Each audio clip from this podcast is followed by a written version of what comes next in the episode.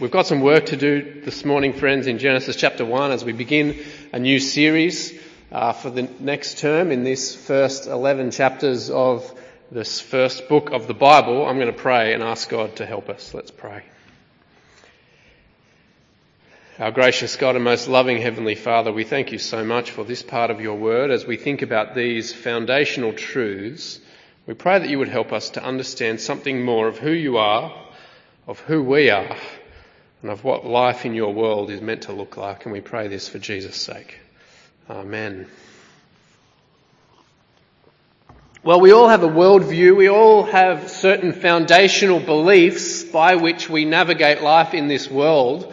Uh, our worldview has to do with our answer to some of those foundational and fundamental questions about life and death, about heaven and hell and eternal realities, about meaning and purpose. And how you answer those questions will reflect the kind of worldview that you have. And for Christians, the foundations to our knowledge of God and His world, what life is meant to be about, why death is in this world and part of our experience, and what God is going to do about it, uh, all come in, in foundational form from the book of Genesis. We go back to the very beginning.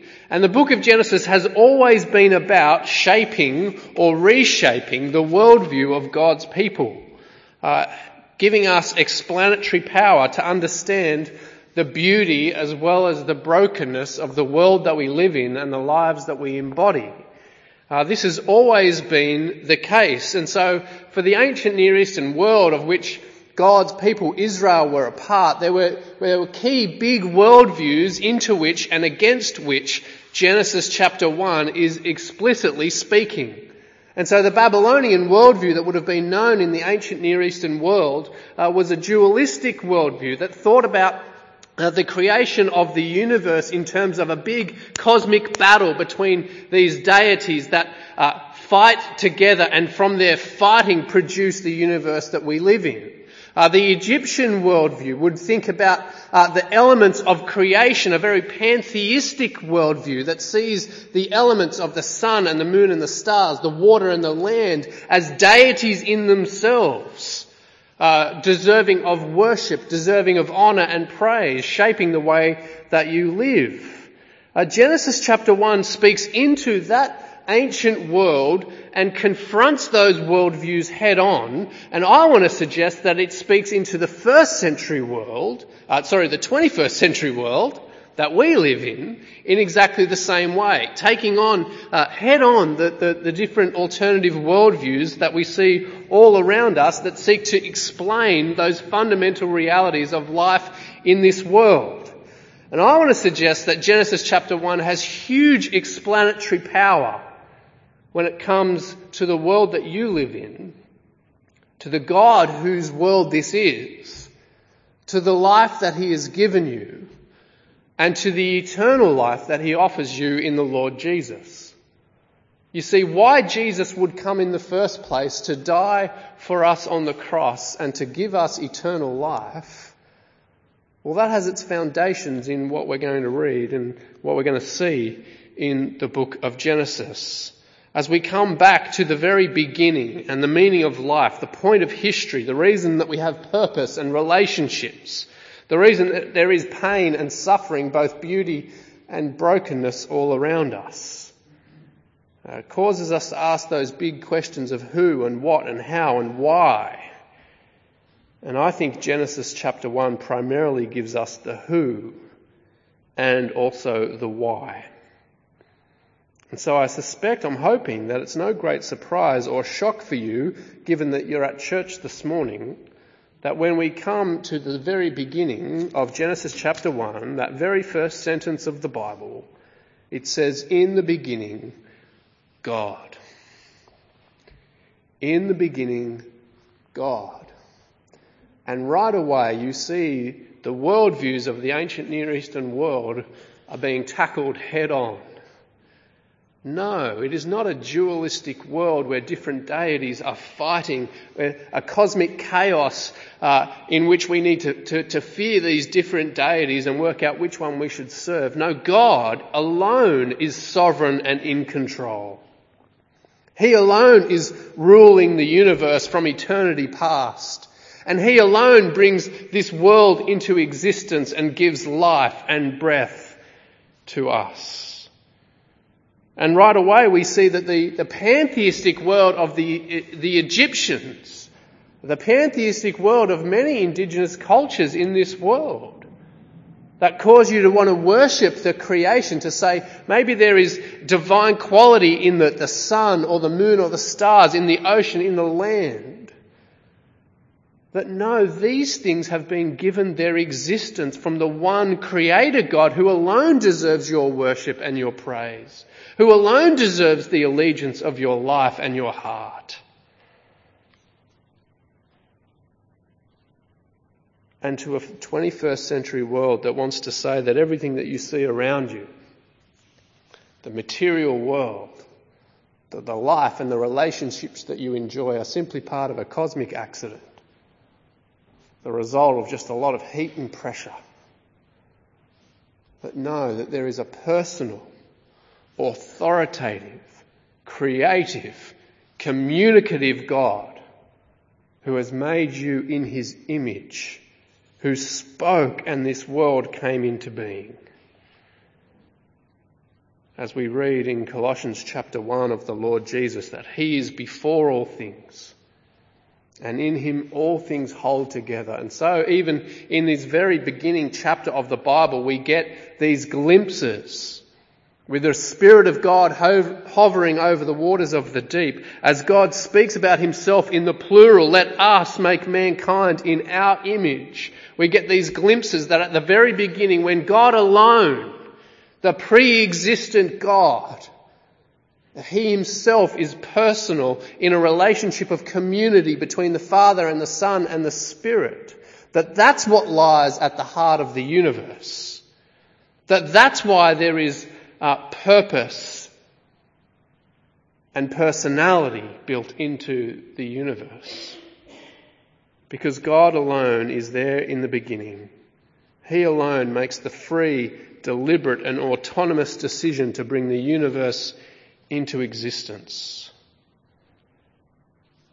And so while it might seem a little obvious given that we're at church this morning, I think because we are selfish people, in a self obsessed age, we need to hear that the main character in the universe, the main character of the Bible, the key person that we need to understand is God Himself. In Genesis chapter 1 that we've just heard read, God is the main character. He's mentioned at least 40 times in the first two chapters. He is the subject of just about every verb. Verse 1, God created. Verse 3, God said. Verse 4, God saw. Verse 5, God called. Verse 7, God made. God separated, and so on and so on we go. The focus on, in Genesis 1 is explicitly that this is God's world that he is in control, that he is the sole agent and reason for everything in the universe. He's the sole and ultimate source of power and knowledge in the universe and nothing exists, nothing happens without his say so. He is independent. He is autonomous. He is the one God who freely creates and he does so for his own good purposes, not bound by any other force or reason. Friends, this is the most fundamental truth of the universe. That there is a sovereign, powerful, personal God of love who alone stands at the beginning of all things and is the source and reason and goal of all things. That has always been a worldview shaping and a worldview challenging truth. And that's the truth of Genesis chapter 1. From the beginning, this account deliberately and explicitly sets itself up against any alternative claim that the universe came into existence by anyone or by any other means than the creative, autonomous, deliberate, and purposeful action of the one eternal, powerful, and personal God. And because Genesis chapter 1 has always spoken to different worldviews and alternatives in that way, can I say that it is more than capable of standing up to the scrutiny and the skepticism and the cynicism of our day too? It can speak to the alternatives, to the idea that all that we see and know and don't see and don't know simply comes from that cosmic accident. It can speak to the view that there's no purposeful or personal meaning behind anything. That morality and meaning are simply assigned and developed by our own reason and experience, by our own dreams and desires. But here you have it, friends. At the very beginning of the Bible and at the heart of everything, Genesis chapter 1 tells us that meaning and morality have been stitched into the universe by the God who gives meaning and determines morality. And so morality and meaning is something for us not to invent and shape by our own dreams and desires, but is something for us to receive. It's something for us to respond to and submit our lives to. To the meaning that God assigns to us. To the morality that God assigns to His creation. And we do so and we submit our lives to that meaning. We submit our lives to that morality. Why? Well, because surely that will be the best way for humanity to flourish and to live out the, the good purposes of our good Creator. Writer John Walton says the text of Genesis 1 charts a course of theological affirmation that results in a picture of an ordered and purposeful cosmos with God at the helm, and He masterfully guides our course. And that fact gets emphasized all the way through this creation account with the what and the how of creation. What is it that God did? This God who sits before all things and in whom all things hold together, what did he do? Well, he created the heavens and the earth. The totality of creation came from him. Uh, all through the Bible, you hear this phrase, the heavens and the earth, which is shorthand to represent everything in the universe. There is nothing else outside of it except God. And the word that we get here is that He created it, which is uniquely something that only God can do. It's a word that's uniquely used of God because only He can bring something out of nothing. Only He can make something and bring into existence something where before there was nothing. Uh, that's opposed to the kind of creating that we do. Isn't it lovely when you see creativity expressed in this world? But when we see creativity expressed in this world, it's always just a matter of rearranging the things that we've already been given. It's never a matter of bringing something out of nothing. But the God at the heart of the universe, He creates out of nothing so that all that we see and hear and feel and taste and touch, everything that exists comes from the creativity of His mind and His imagination. All beauty and purpose and meaning. It resides in His mind. It's an expression of His glory. We're told at the start of this chapter that the earth was formless and empty and it is God who brings order from that chaos. It is Him and Him alone who will form and fill the earth. And as He does so, He brings purposeful order to the creation of, of this world, this universe.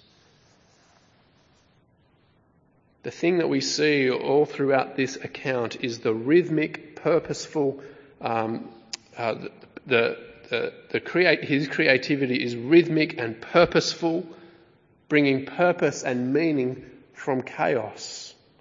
The repetition and the rhythm is meant to, to highlight this creativity of God, that He's bringing order from chaos. Do you see that rhythm all the way through? The, the repetition?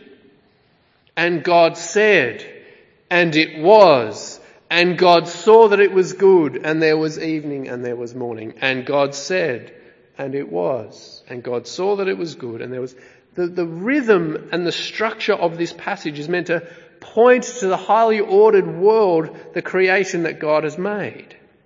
And the days themselves are set out in a highly structured, highly ordered way, paralleling one another, with the whole movement building to the climactic goal of day seven where God rests and God rules. Uh, let's have a look at these days. The first series of three days, it's kind of like God forms the space in the first three days. And in the second three days, it's there that God fills the space that He has formed, right? And gives certain function to the cosmos. So have a look with me. Day one and day four, they're a pair. So on day one of creation, God creates the condition of light in separation from darkness. And then if you look over in verse 14, on day four, God fills that space with the, the luminaries to perform their function of governing and marking the light and the darkness, the sun, the moon and the stars. See how God forms and then he fills. And do you notice that as God fills the creation that he has formed, that he also assigns function and purpose?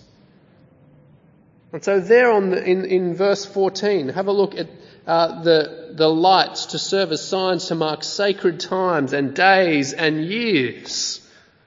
Right?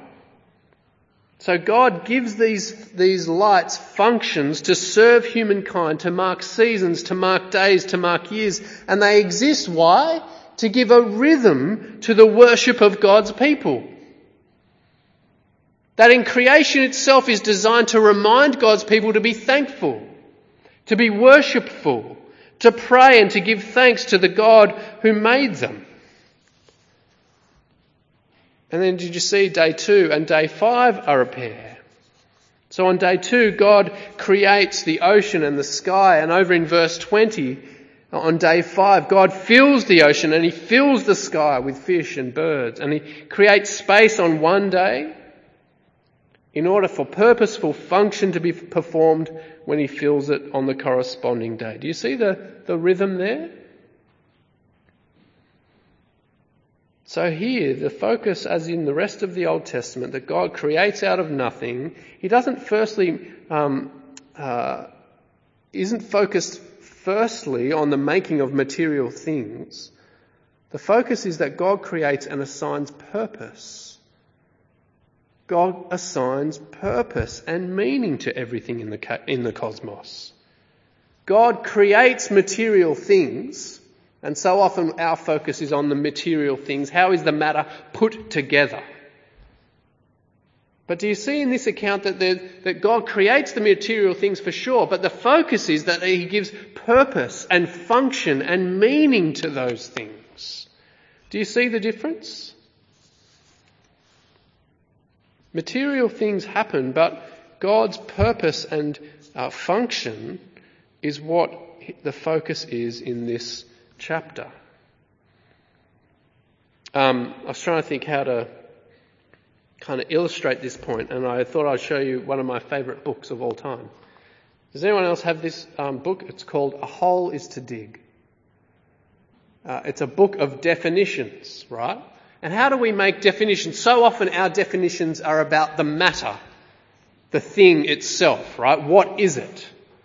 But I love this book of definitions because it talks about function and meaning and purpose and personality. It's about relationship, right? So a brother is for helping, right? A hand is for holding. The world is so you have something to stand on. Isn't it a beautiful picture? That so often definitions from our modern minds want to focus on the matter and how it's put together. But we know that there's so much more to the meaning, to the, the to the purpose than just something's DNA. Some things matter. That this world is purposeful. That this world is personal. That's what we see in Genesis chapter 1. Don't focus on how it is that God put the, the stuff together. That's kind of a side point in Genesis chapter 1. The point is that it's purposeful. The point is that it's personal.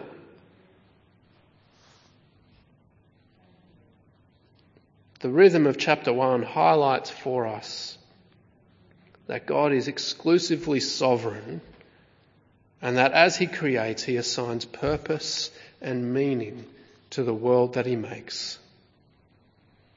And so one of the implications of reading Genesis chapter 1 like this and seeing um, the personality and the purpose, the meaning and the function behind things is to recognize that Genesis chapter 1 is not necessarily a chronological, straight line, step by step description of how the material cosmos came into being.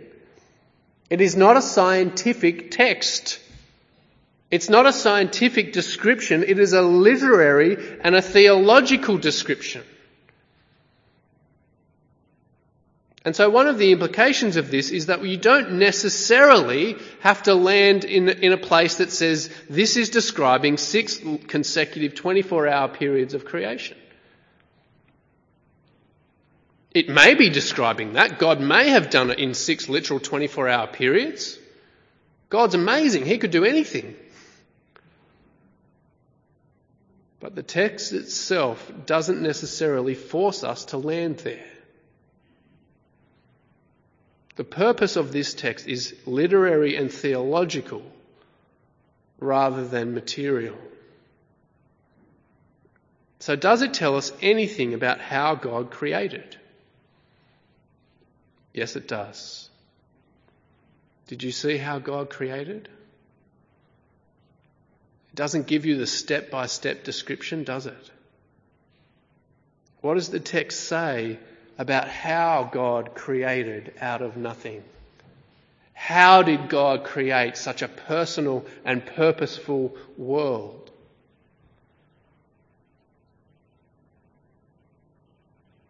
Doesn't it blow your mind that the refrain that runs all the way through this passage about how God creates, it's simply, and God said.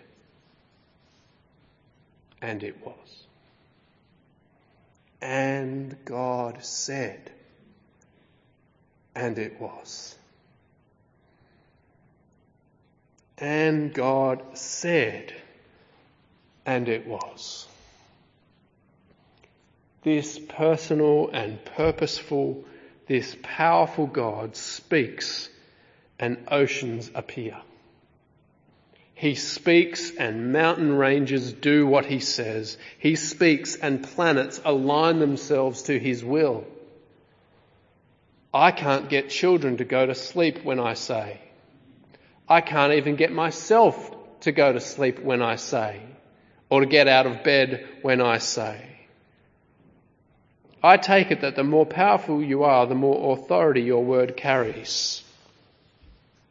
And this all all powerful God speaks and the universe comes into existence.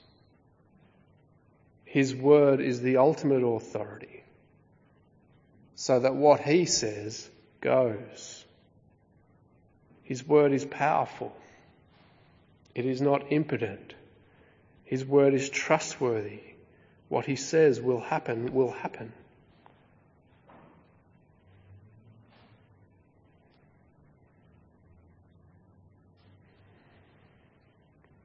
God's word is a life giving word. It's a life transforming word. It is a powerful word. In John chapter 1, we read that this powerful word is also a personal word. A personal word who took on flesh to make his dwelling among us, to reveal God uniquely and clearly and powerfully to us as Jesus, the second person of the Trinity, Jesus, the eternal Word, Jesus, the one through whom and for whom and by whom all things were made. As he takes on flesh and steps into his creation,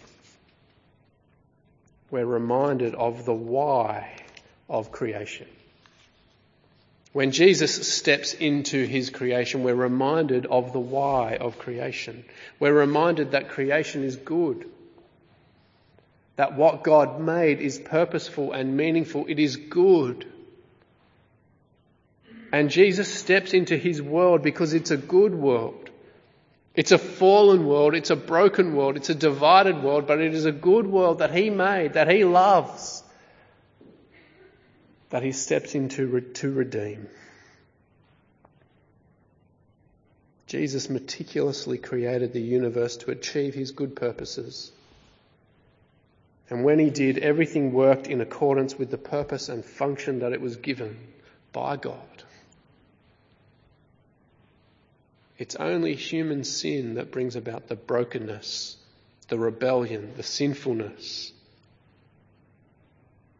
that Jesus stepped in to redeem us from. And so, with Genesis 1 in the background, we're affirmed that the world that we live in is a world made by God and loved by God. That Jesus came to redeem despite our sin and rebellion. God will not abandon his good creation. But as we go to the other end of the Bible, we see that God will redeem and renew his creation in order that we might be restored not to the Garden of Eden and not to, not to Adam and Eve, but restored to the new creation, the new heavens and the new earth, the home of righteousness, where God Himself dwells and where we will be His people and He will be our God.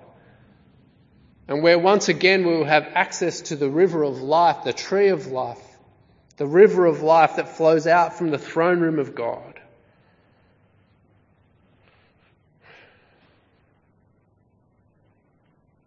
In a world where we're told day after day we live in a universe of blind physical forces and genetic replication, Genesis chapter 1 reminds us that we live in a personal, a purposeful, a created world with a creator God at the helm who is to be worshipped and listened to. That his powerful word that we have in front of us it gives life. That it gives us new life. And as we continue this journey through the book of Genesis, we're going to see much more of God's good purpose, the why of creation, and what it means for us. But why don't we pray? Let's pray together.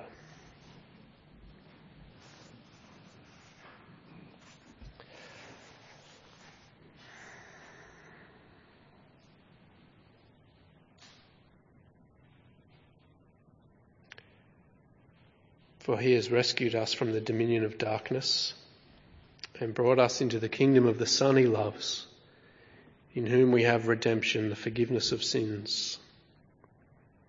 Jesus is the image of the invisible God, the firstborn over all creation.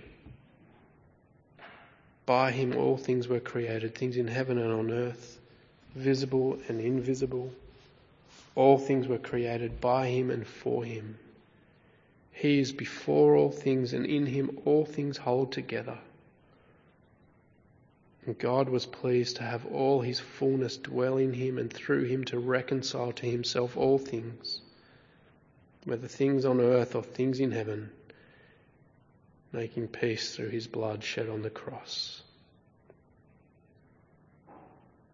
And so, our good and powerful and purposeful God, we thank you. Amen.